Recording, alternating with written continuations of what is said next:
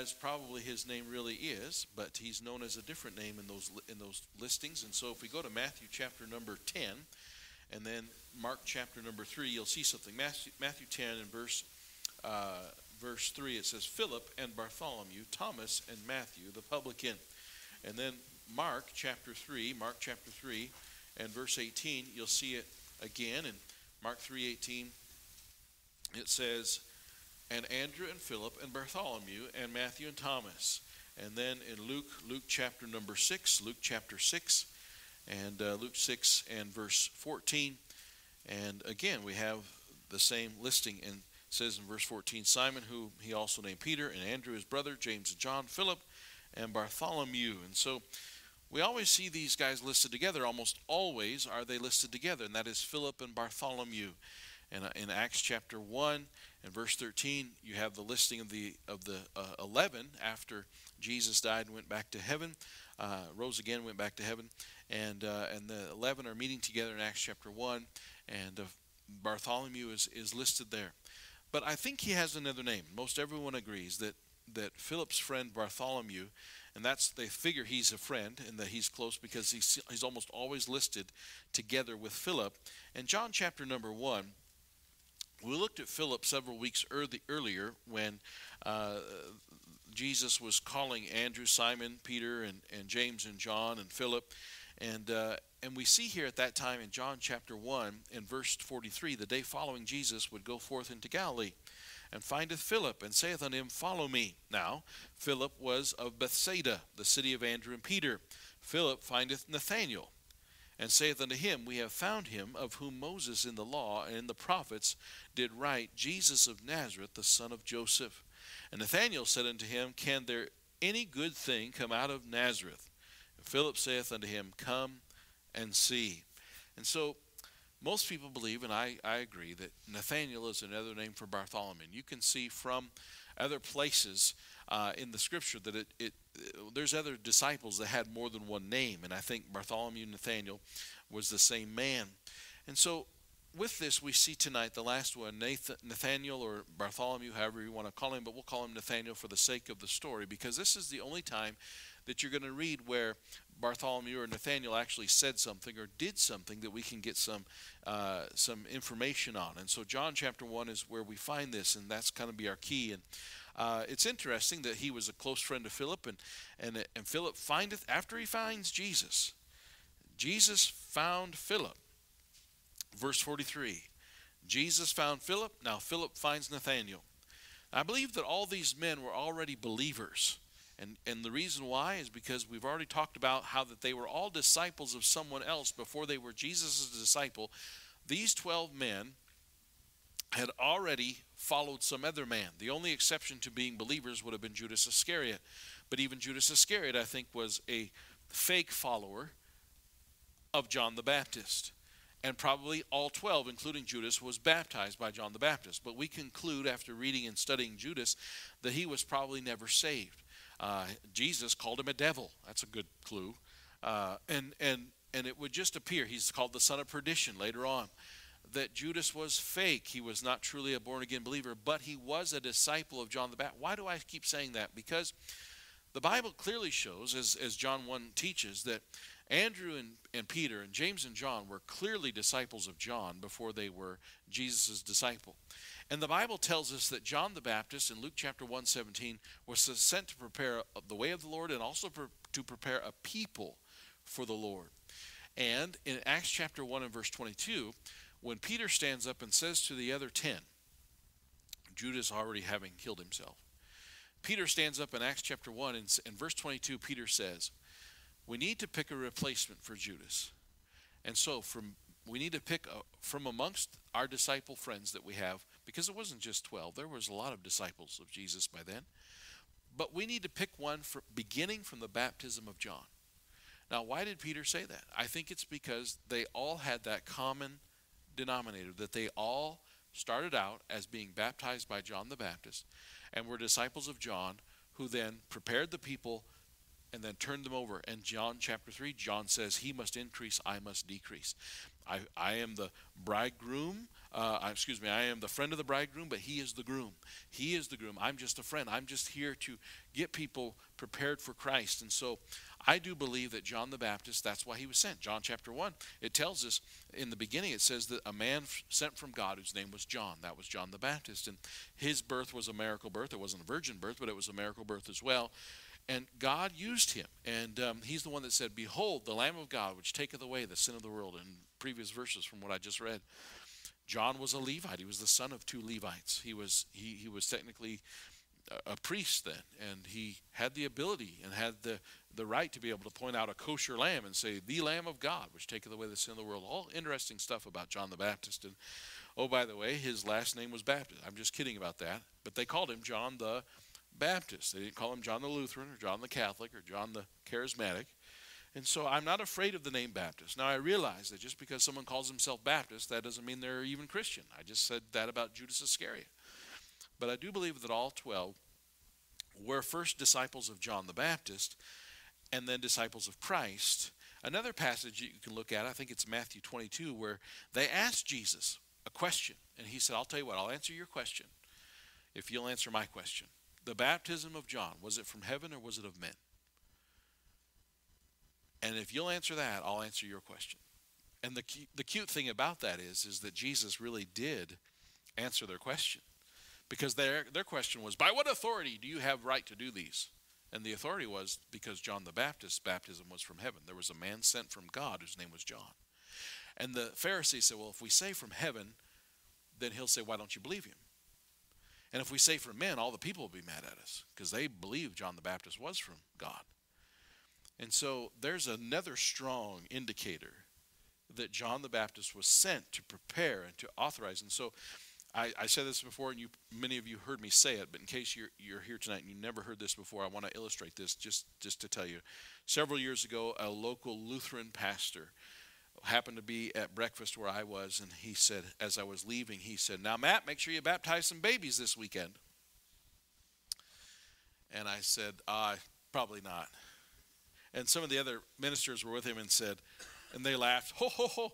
And then, and then he said, he followed that up and he said, Now, you know, you know, Jesus was a Lutheran. And I just said, Well, actually, he was baptized by a Baptist. And all the ministers went, Ooh, and then I walked out the door. But but here's the thing it's true. Jesus was baptized by a Baptist. That is truth. Okay? And, and so I'll, I'll, I'll hang on to that name in spite of Bill Clinton and Al Gore who said they were Baptists.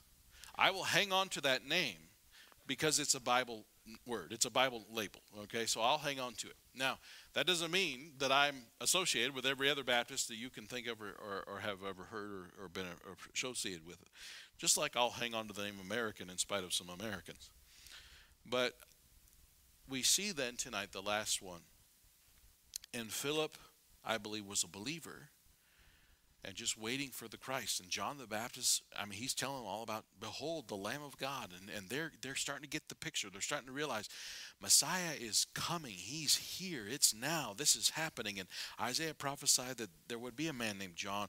You know, they didn't call him John in Isaiah, but he would prepare the way of the Lord. And these things are starting to click and it's starting to happen. And we know 30 years earlier when Jesus was born, wise men started to figure it out. We just sang about him. The wise men started figuring it out. Jesus is the king, he's the Messiah. And then a week later, there was an old man named Simeon in Luke chapter 2 and, and, and an old lady named Anna. They figured it out. All right? And so it, it started to get figured out by people who were studying the scriptures. They started to realize that Jesus is the Messiah. Are you helping your dad listen, Bennett? I hope so. Jesus is the Messiah. And here's what I want to say this man, Nathaniel, could be the most special of all of them. Because what you're going to see tonight is you're going to see Jesus say something about Nathaniel that he didn't say about any of the others. And that's interesting. And so we'll look at it tonight as we study this together. Nathaniel means gift of God. Bartholomew is a surname, and it means son of Tolmai. And so Bartholomew was son of. And uh, Nathaniel probably was his more typical name. And uh, don't want to get off on a rabbit trail too much, but but son of Tolmai, we, we, we still have some of that tradition today. I don't even know where last names got started, but But for instance, if your dad was Carl, you might be called Carlson. If your dad was John, you might be called Johnson. That's just how things were. Um, and how, how the, you know, I'm not sure what a furs is, but anyhow, um, that, that is part of the name stuff. But here we see this man Nathaniel. Now, interestingly enough, John 21 says that Nathaniel was from Cana. That was his home, Cana of Galilee. And we don't need to turn there. But what's interesting about that is, is right after John chapter 1 is John chapter 2, and that is the story of the water into wine in Cana. This is hap- this happened in Cana. So this that that miracle, which was the first miracle that Jesus performed, was in Cana in Nathanael's hometown. He obviously was Philip's friend. And Bethsaida was 20 miles away from Cana. That's a good that's a good jaunt for for for back then. Cana would have been more, I think, west of southwest of Galilee, Lake Lake Galilee, the Lake of Galilee, Sea of Galilee, and Bethsaida would have been straight north of Galilee, if I'm remembering right, a little bit northeast. And so there's at least a 20 mile journey for Philip to find Nathaniel. But he was so excited to find Nathaniel and tell him, We found him we found him, the one, verse 45, we have found him of whom Moses in the law and the prophets did write, Jesus of Nazareth, the son of Joseph. It's interesting that Philip would go that distance to find him and tell Nathanael about him. We found him. We know John's been telling us about him. We know we're being prepared for him, and here he is. So then, on top of that, he says two things that I think are interesting. Verse 45, he says, Jesus of Nazareth, the son of Joseph. Well, I think maybe there's a little bit of pessimism there because, well, we know Joseph. He's a carpenter. There's a good chance they that they knew who Joseph was. Maybe didn't know him real well, but and Joseph lives in Nazareth. And notice what he says in verse 46. And Nathanael said unto him, Can there any good thing come out of Nazareth? Forgive me for saying this, but it, He's from Pringle? Just kidding. Pringle Poachers? He's from Osage? Anybody know where Osage is?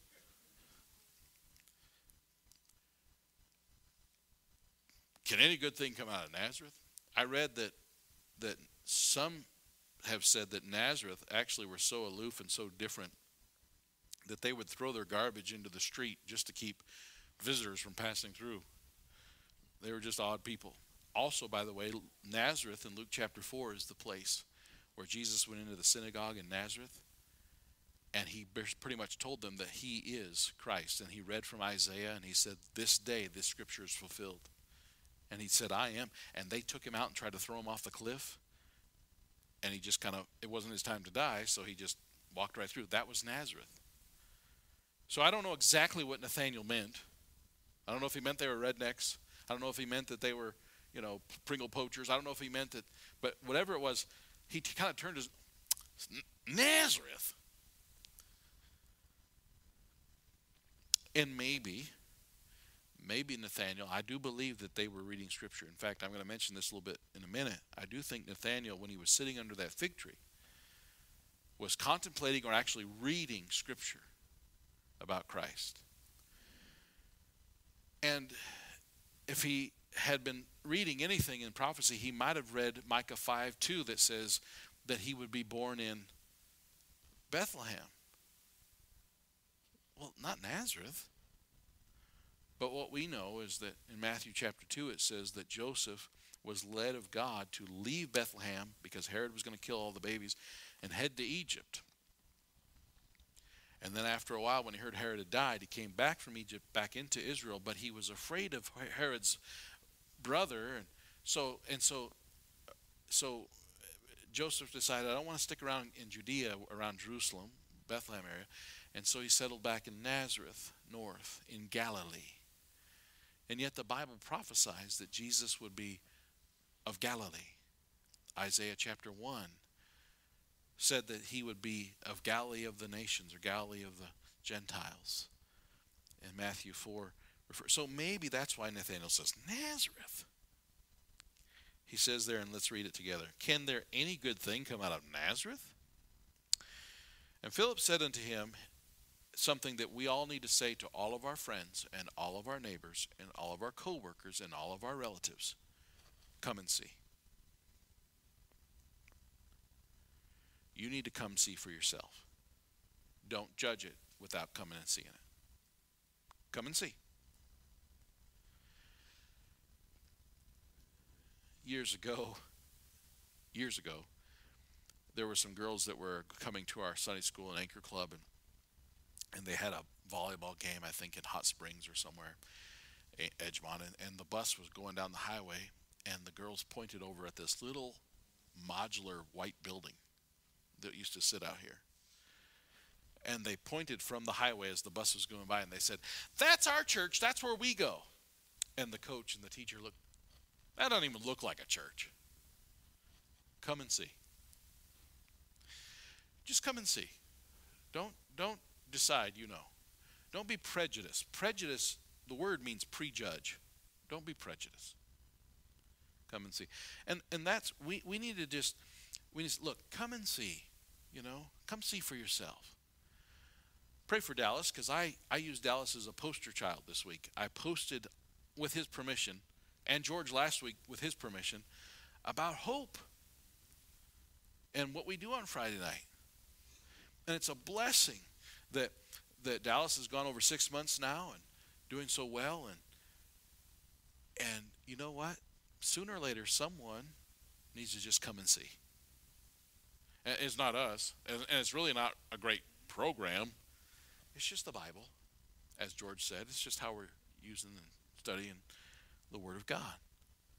Just come and see. And so that's what Philip says to Nathaniel. And, and, and by the way, in this case, they're already believers, but Nathaniel doesn't believe that Philip's telling him, This is really, are you sure?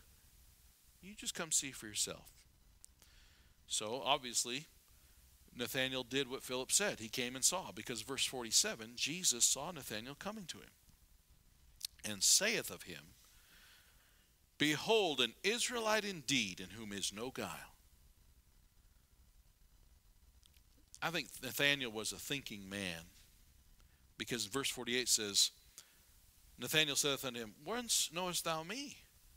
Jesus answered and said unto him, Before that Philip called thee, when thou wast under the fig tree, I saw thee.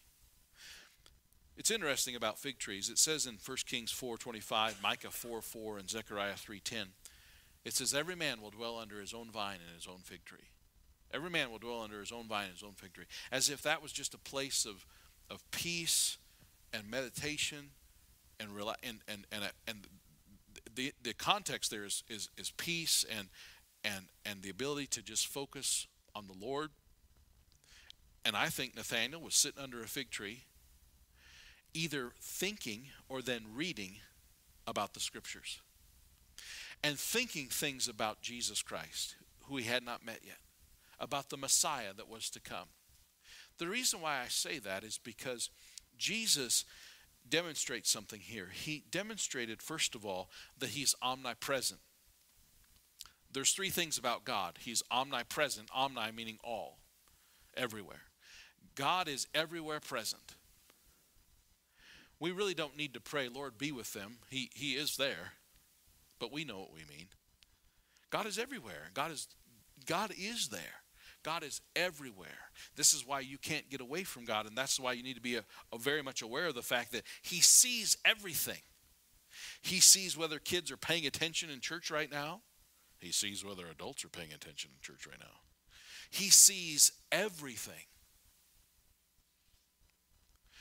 But Jesus didn't just tell him, I saw you when you were under the fig tree.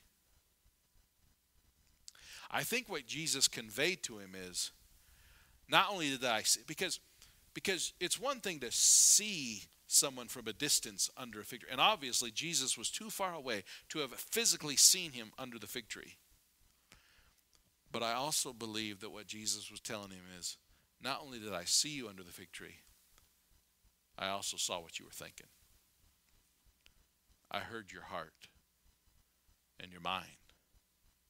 See, God isn't just omnipresent, He's something else called omniscient, omniscience, all knowing. He's not just everywhere, He knows everything. He knows what Kai is thinking about right now. Nobody else in this room does. He knows what Sam is thinking right now.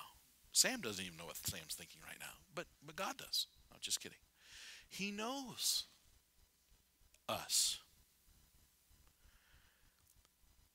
And what Jesus is conveying to him is I saw you when you were under the fig tree. I saw thee. And I do believe that that conveyed to Nathanael, you didn't just see me with physical eyes. And if you could see me when it was impossible to see me, then you know what I was thinking.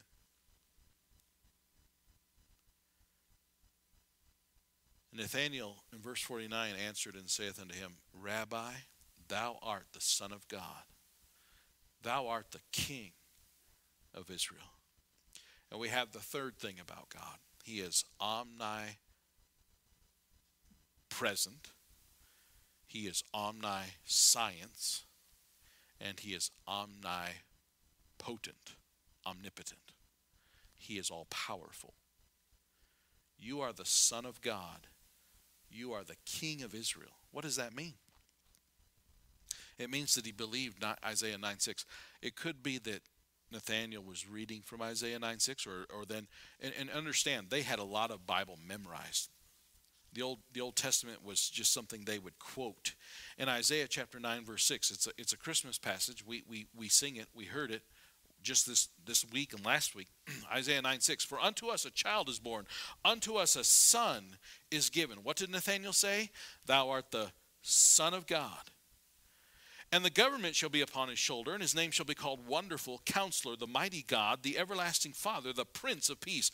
Of the increase of his government and peace there shall be no end upon the throne of David and upon his kingdom to order it and to establish it with judgment and with justice from henceforth even forever. The zeal of the Lord of hosts will perform this. What did Nathanael say? He said, Thou art the Son of God, thou art the King of Israel. You are the Son of God, and you are the Governor of governors.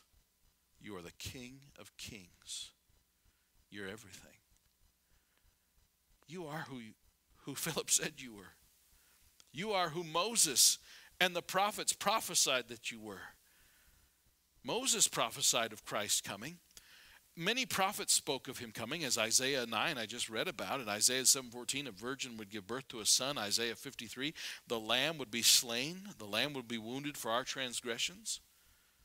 Daniel chapter 9 says that Messiah, the prince, would come.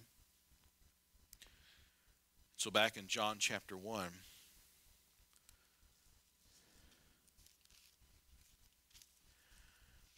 it says here again, Thou art the Son of God, thou art the King of Israel. Why? Just because I said I saw you? But let's look back, and before we skip over this, let's look back at something. As soon as Nathanael started walking towards him, as soon as they came over the hill together and started coming to Jesus, Jesus looked up, maybe even pointed at Nathanael and said, Behold, an Israelite indeed, in whom is no guile. I like to ask this question. If you know me, you know that I teach something about Israel that most people don't teach. I teach what I think the Bible's teaching. I don't believe for one minute it's just because someone calls himself a Jew or an Israelite that they are God's chosen people. Because Jesus said in John chapter 3 to one of them, to Nicodemus, a ruler of the Jews, You must be Yeah, but the whole the whole first birth, I mean, that's what it's all about. We're, we're, we're descendants of Abraham. We can prove it. We got the pedigree. You must be born again. That just wipes out the whole arrogance of it. That's what the whole Pharisee problem was. In fact, John the Baptist had the argument with the Pharisees, and John said, "You think you think you're something because you're the children of Abraham? God can raise up children from these rocks right here." The message of the New Testament is flesh and blood do not inherit the kingdom of God. I, I mentioned prejudice a little bit ago.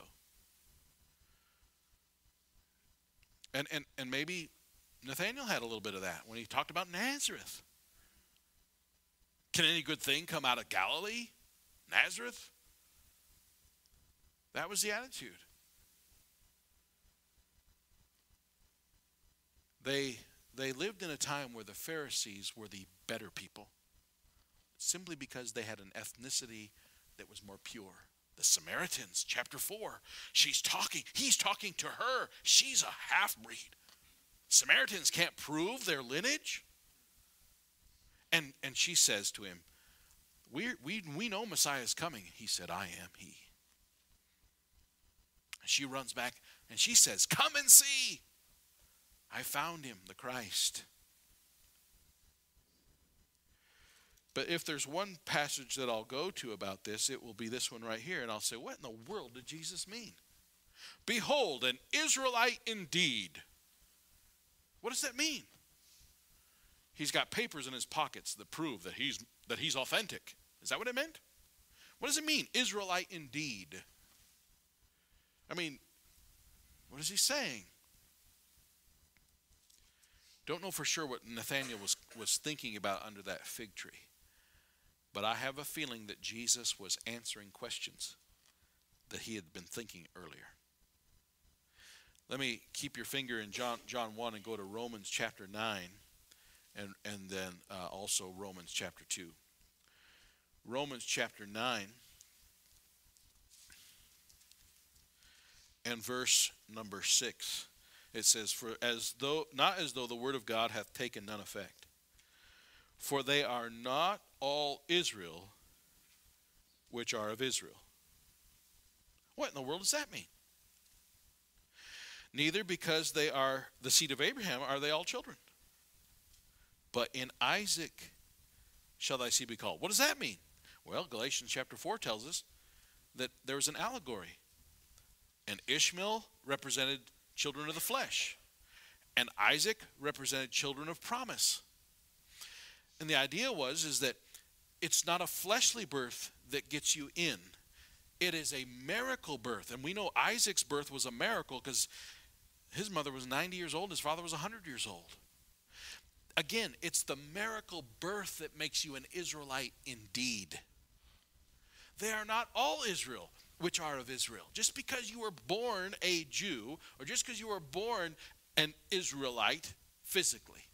Paul said, I was a Hebrew of the Hebrew, Pharisee of the Pharisees. And I counted all as dung. That's what Paul said. Because it is not a physical pedigree. Yeah, but Pastor, what about all the other prophecies? Look, the chosen people of God today, like it or lump it, are the people who are born again. And when he said an Israelite indeed, that's what he meant. In Romans 11, 5, it talks about a remnant of the nation of Israel, not all of them. And Romans chapter 2 says it this way Romans chapter 2, the last two verses of Romans chapter 2. For he is not a Jew, which is one outwardly, neither is that circumcision which is outward in the flesh Paul said, I was circumcised the eighth day.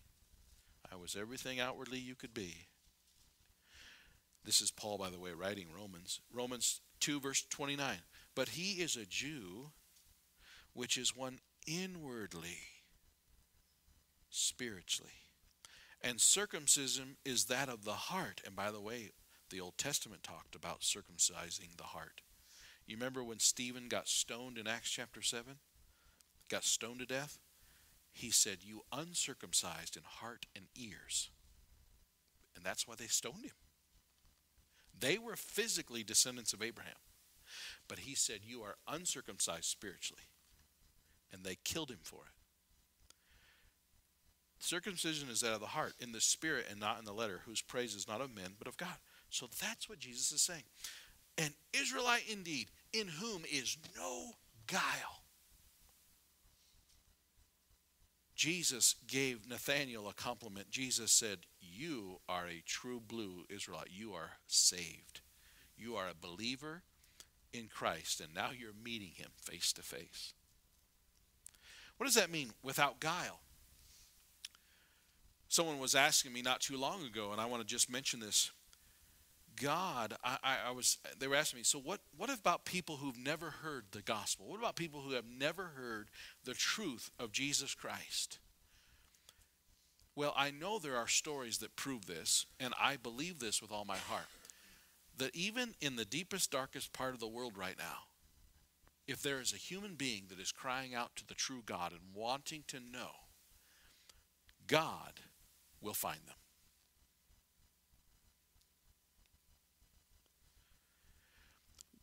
Without any guile means you're honest, not perfect, but you have an honest heart.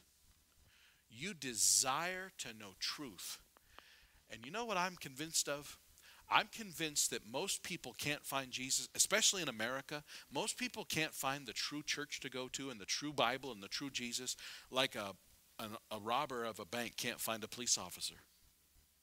They don't want to. In my opinion, and Jeremiah backs me up because Jeremiah says, The prophets prophesy falsely, and my people love to have it so.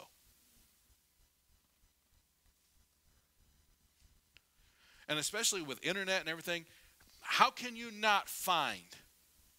Remember my story about the, the coach going down the road with the bus and the kids? Oh, that doesn't even look. Well, why don't you come see? See, the truth is, I want to go where I feel. I don't want to know. La, la, la, la, la. Tell me lies, tell me lies. And I got a feeling that all around them there were a lot of Jews who had guile. Certainly there were Pharisees who had guile and deceptive. And so Jesus is just saying there's an honest heart, and that's why you've been found. The Bible says in Hebrews 11, He is a rewarder of them that diligently seek Him. If you want to know, you can know. My opinion is is that most people don't want to know because ignorance is bliss. If I ask Pastor Matt or Miss Wilma this question, they're going to tell me something in the Bible I don't want to hear. So I'm just not going to answer the question. I think that happens. You say, well, if I don't go to church, I won't hear the sermon, and then I won't be held accountable. If you decided not to go to church, I think you'll be held accountable because you should have been there. Well, I like the way this version says it better than this version. The Bible's not a smorgasbord. See, guile is when you're just dishonest. You're not being honest about stuff. You know, what's really interesting is guile is without any deceit, without any deception. And what's interesting is there was a guy way back in the Old Testament, and his name was Jacob. And when Jacob deceived his brother, his brother said, He's deceived me. Is not his name Jacob? He supplanted me. The word Jacob means supplanter. He's deceptive. He gets what he wants by not being honest. And you know, Jacob didn't get a new name until he wrestled with Jesus and got saved. I think that's when Jacob really got himself turned around. And, and God gave him a, a name different than Jacob. He didn't have to be called supplanter anymore, he could be called Israel. It's interesting, isn't it? And and if people are, are resting in the fact that they're descendants of Jacob, that's not it. It's not flesh. It, you need to be born again. And Jesus was saying, Here's an Israelite who is an Israelite indeed. There's no guile. He wants to know the truth. He's under that fig tree, and I'm just going to say this as in my imagination, and he's saying, God, John the Baptist has been telling us about him.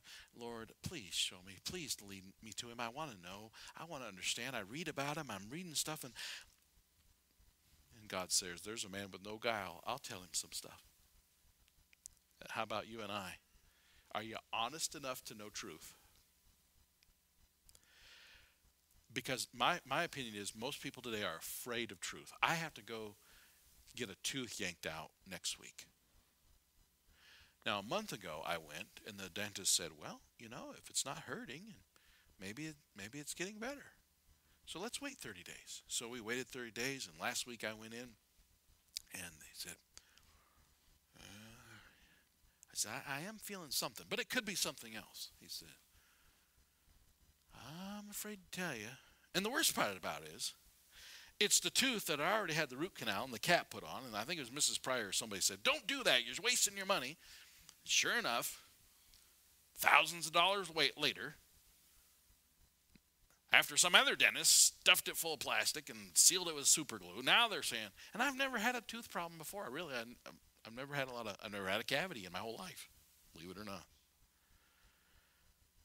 And next week, they want to just yank it out.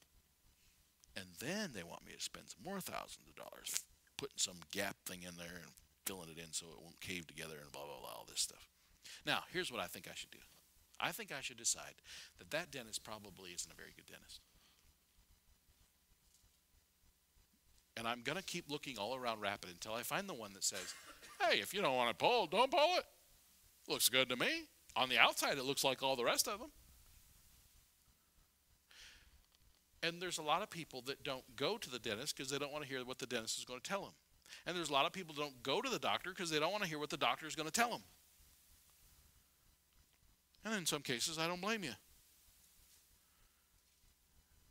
And there's a lot of people that don't want to go to church and don't want to read the Bible because they don't want to hear what they need to hear.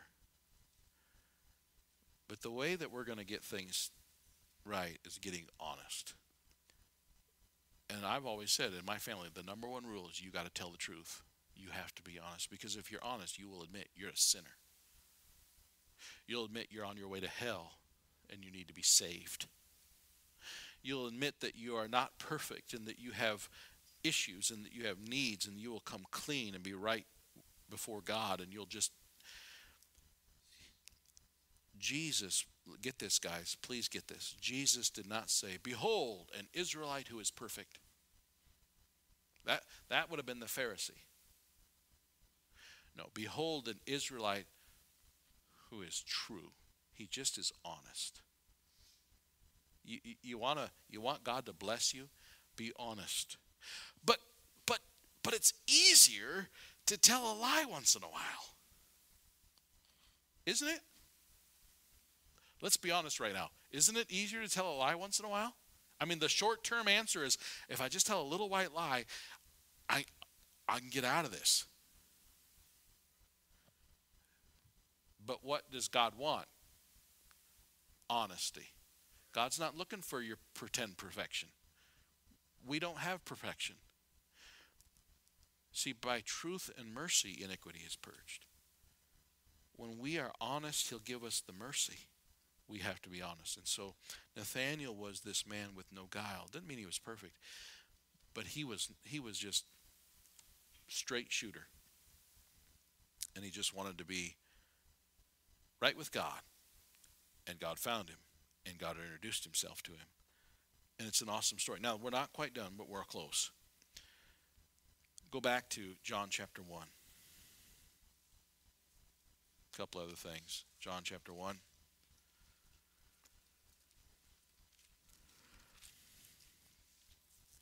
By the way, if, if, if anyone today I think this is very wicked. If anyone today tells an unsaved Jew that they are God's people, I think that's a dishonest thing, whether you whether you're sincere about it or not. And, and, let me ask you a question: Can they go to heaven just being physically descendants of Abraham, even if they can prove that today? Could does that matter? They need to get saved.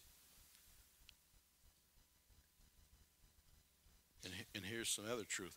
And by the way, we read it. We read a letter from our missionary in Israel on Sunday. We have a, a missionary who is preaching the gospel to Jews in Israel right now. We trust that he's doing that. But here's another dose of reality. There are Christian Palestinians. I'm just being honest. Don't let Fox News or anybody tell you the narrative.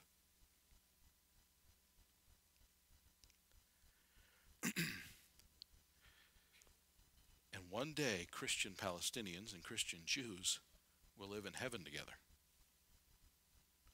And God's will is for them to go to church together. And it is man that wants to be prejudiced and to make big deal about what town they're from or what side they're on. It's evil. And one more thing Jesus of Nazareth. Do you know John chapter 19, verse 19? The other, the other gospels say they wrote King of the Jews. But in John 19, 19, John said they wrote Jesus of Nazareth, King of the Jews. Can any good thing come from Nazareth? Jesus was from Nazareth, Galilee, Galilee of the Gentile. Not as good as the, see, the, the Jews were proud of the fact that they were whole without any associations with Galileans, even. They would question these Galileans. How can these Galileans know anything? They're kind of closer to the Samaritans in the world and the Gentiles. In Acts 24 5, Paul was accused of being one of these followers of the Nazarene. These followers of that Nazarene from Nazareth. Guess what? I'm a follower of the Nazarene of Nazareth. He is my Christ, Jesus of Nazareth. He was born in Bethlehem. He grew up in Nazareth. He's the King of the Jews. He's the King of the Kings and Lord of Lords. And uh, so one more thing along this line. I mentioned already. Son of Joseph. We know jo- he's that carpenter in Nazareth. Is not this the son of Joseph? No, he isn't. Philip got that part wrong when he said, Come see. And of course, we're not blaming Philip. He's just physically speaking, humanly speaking, he's he's Jesus, he's he's Joseph's son, right? Well, no, not really. He's the son of God, and that's why it's so special that even though Philip said to Nathanael, we have found him, verse 45, the son of Joseph. Nathanael said, You are the son of God. You're not the son. I know what Philip meant, but you're not the son of Joseph. You're the son of God. So, lastly, Jesus answered in verse 50 and said, Because I said unto thee, I saw thee under the fig tree, believest thou? Thou shalt see greater things than these. And he saith unto him, Verily, verily, I say, I, I say unto you, hereafter ye shall see heaven opened, and the angels of God ascending and descending upon the Son of Man. We're not going to go there, but Genesis 28 is the story of Jacob, and it's called Jacob's Ladder. And Jacob fell asleep in a place called Luz. And he had already fooled his brother and fooled his dad and lied to them, and now he's running for his life to Uncle Laban, and he has this dream, and God's trying to get Jacob's attention. And Jacob dreams a dream, and there's this ladder that extends from earth to heaven. And there's angels of God ascending and descending upon this ladder. And it's known as Jacob's ladder. And here in John 1:51, Jesus is telling Nathanael, I am the ladder. I am the ladder. I am the bridge between earth and heaven. And you're going to see the heaven open and the, and the angels of God ascending and descending upon the Son of Man. I am the ladder. Jesus Christ is the bridge. We have tracks that talk about Jesus being the bridge. He's the, he is the mediator between God and man. He is the connection between earth and heaven. What does he mean here? Well, right here, he's telling Nathaniel, and he's saying, Ye, verse 51, all of you, not just you, Nathaniel, but ye shall see. That means plural, heaven open and the angels of God ascending and descending. What does that mean? Well, Hebrews chapter 1 and verse 13. Hebrews 1 and verse 13. It wasn't long after Jesus went back to heaven that the early church started to experience some amazing things. Hebrews chapter 1, verse 13 and 14. But to which of the angels said he at any time, Sit on my right hand until I make thine enemies thy footstool? Are they not all ministering spirits sent forth to minister for them who shall be heirs of salvation. Do you believe in angels? I hope so. The Bible says there's angels. Now, again, don't think of angels the way the Hollywood says there's angels. Here's what I do know angels are not named Clarence, angels don't have wings. Bible never says angels has wings, have wings. Bible never says angels are female. Every time you read about an angel in the Bible, they look like a man. When you're short-handed for a Christmas program, you use girls.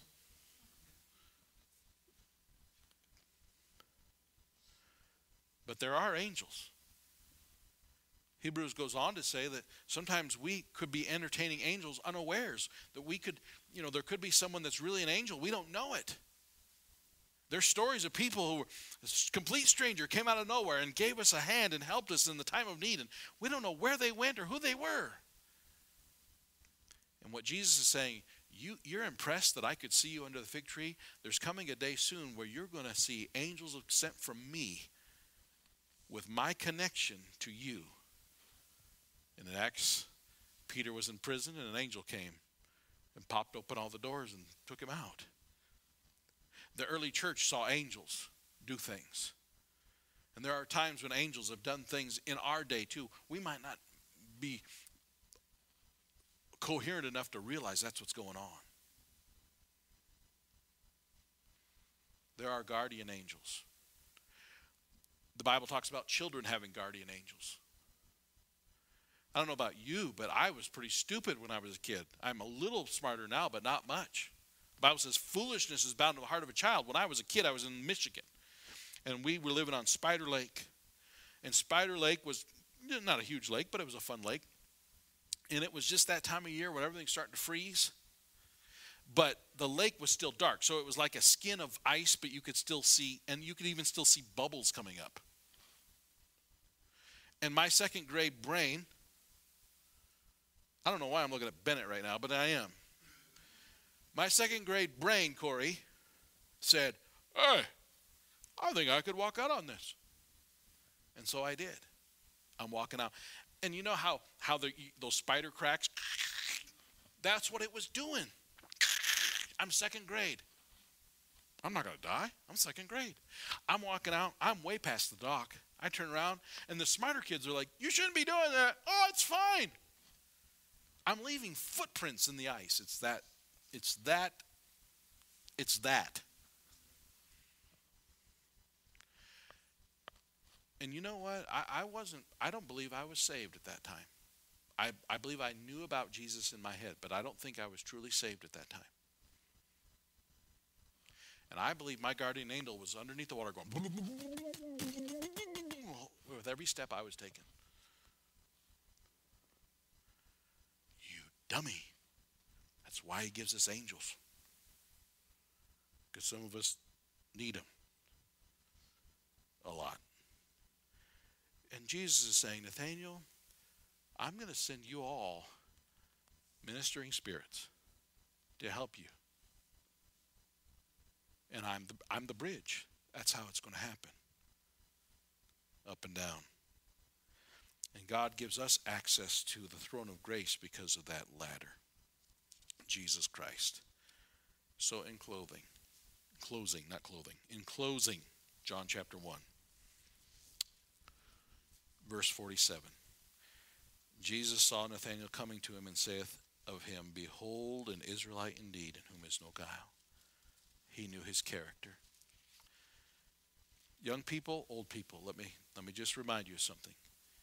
Proverbs 15:3 says the eyes of the Lord are everywhere beholding the evil and the good. There's two things you need to understand about that. Number 1, God sees what you're thinking. You can put on a show, you can make excuses, tell little white lies. Listen to me, lies are lies. But I don't want to tell pastor the truth because then he'll think something. Listen to me. I'll think great things if you're honest. If Dallas says, Pastor, I blew it, we're discouraged, but not as discouraged as we would be if we found out he was faking it.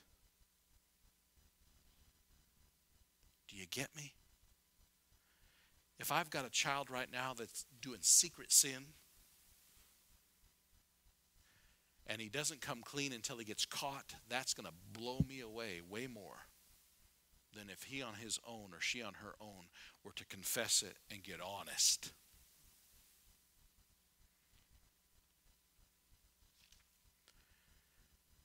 Jesus said, I know your character. I know who you are. And let me tell you something. He knows who you are. I know your character and I also know your actions. I saw you under that fig tree. Now, that's the difference between God and me and God and you. I can see. I saw Jeff Pryor here earlier today. I heard a noise, I looked out the window, and there he was. Sat down and finished writing. I was going to go out and talk to him. I looked out the window, he's gone. But I know I saw him. But I don't know what he was thinking. But not only did God see where Jeff Pryor was today, God saw what he was thinking. And he saw what you were thinking. He knows your character, he knows your actions, and, like he told Nathaniel, he sees your future. He knows what's coming next. God knows. Yesterday, of course, we were discouraged or disappointed that Miss Wilma's flight plan was changed. Our daughter was not happy to hear that grandma's not coming today. But God knew that. And we were like, oh, if we'd have just had you fly out the day before when it was good weather. No, God knew that. And there's probably a real good reason why that we might not ever know. But God knew that. He knows your character, He knows your actions, He knows your future. He knows, He sees. The other thing I want to say about that is not only does God see what happens on your end, but God sees what other people do. So you don't need to react because God saw it and God allowed it to happen. So we don't need to like we do so many times. Maybe God's allowing somebody to do stupid stuff to you just to see how you're going to take it. In whom is no guile. No matter how wronged I've been, I'm not going to do what they're doing. God knows all about this. And here's the cool part we're done. Because this is all about God knowing Nathaniel before Nathaniel ever really knew him. This is just something to say, and then I'm done. God knows everything about you. God knows everything about you. Pastor, if, if you knew me the way I know me, you wouldn't like me. Maybe not. but God knows everything about you, and He does like you. God knows everything about you, and He loves you anyway. God knows everything about you, and He still likes you. And He still died on the cross for you. That's amazing. He said, Peter, you're going to deny me, but I'm still pulling for you. I still love you anyway. And I'm praying for you. We're going to close tonight with our dis- disciples study. It's been good. It's been fun. I hope you've learned some things. I know I have. Dear God, thank you for an opportunity to preach and to teach and to understand your word. And thank you for Nathaniel's testimony. May it be said of us, there is a person who tells the truth. Not just when it's convenient, but they're just honest inside and out. Lord, you'll, you'll reward an honest person. You'll bless an honest person. Help us to just be clean. It will encourage us when we are humble enough to admit our failures and faults, confessing them one to another. It will help others to see that it's not about playing a game and pretending to be perfect. And Lord, help us to live with the understanding that you're seeing everything. And you know what's going on behind closed doors and in the hearts and minds of men. And no matter how discouraged or defeated we get, help us to understand that you love us anyway. You still love us and you want us to learn. Whether we're a Peter or a Nathaniel, you want us to learn and you want us to draw closer to you. And thank you, God, that you minister to us and that you guard us and protect us when we need it, and help us to just realize how much we, we owe you and, and appreciate you even more. Lord, we thank you and praise you for all things. In Jesus' name.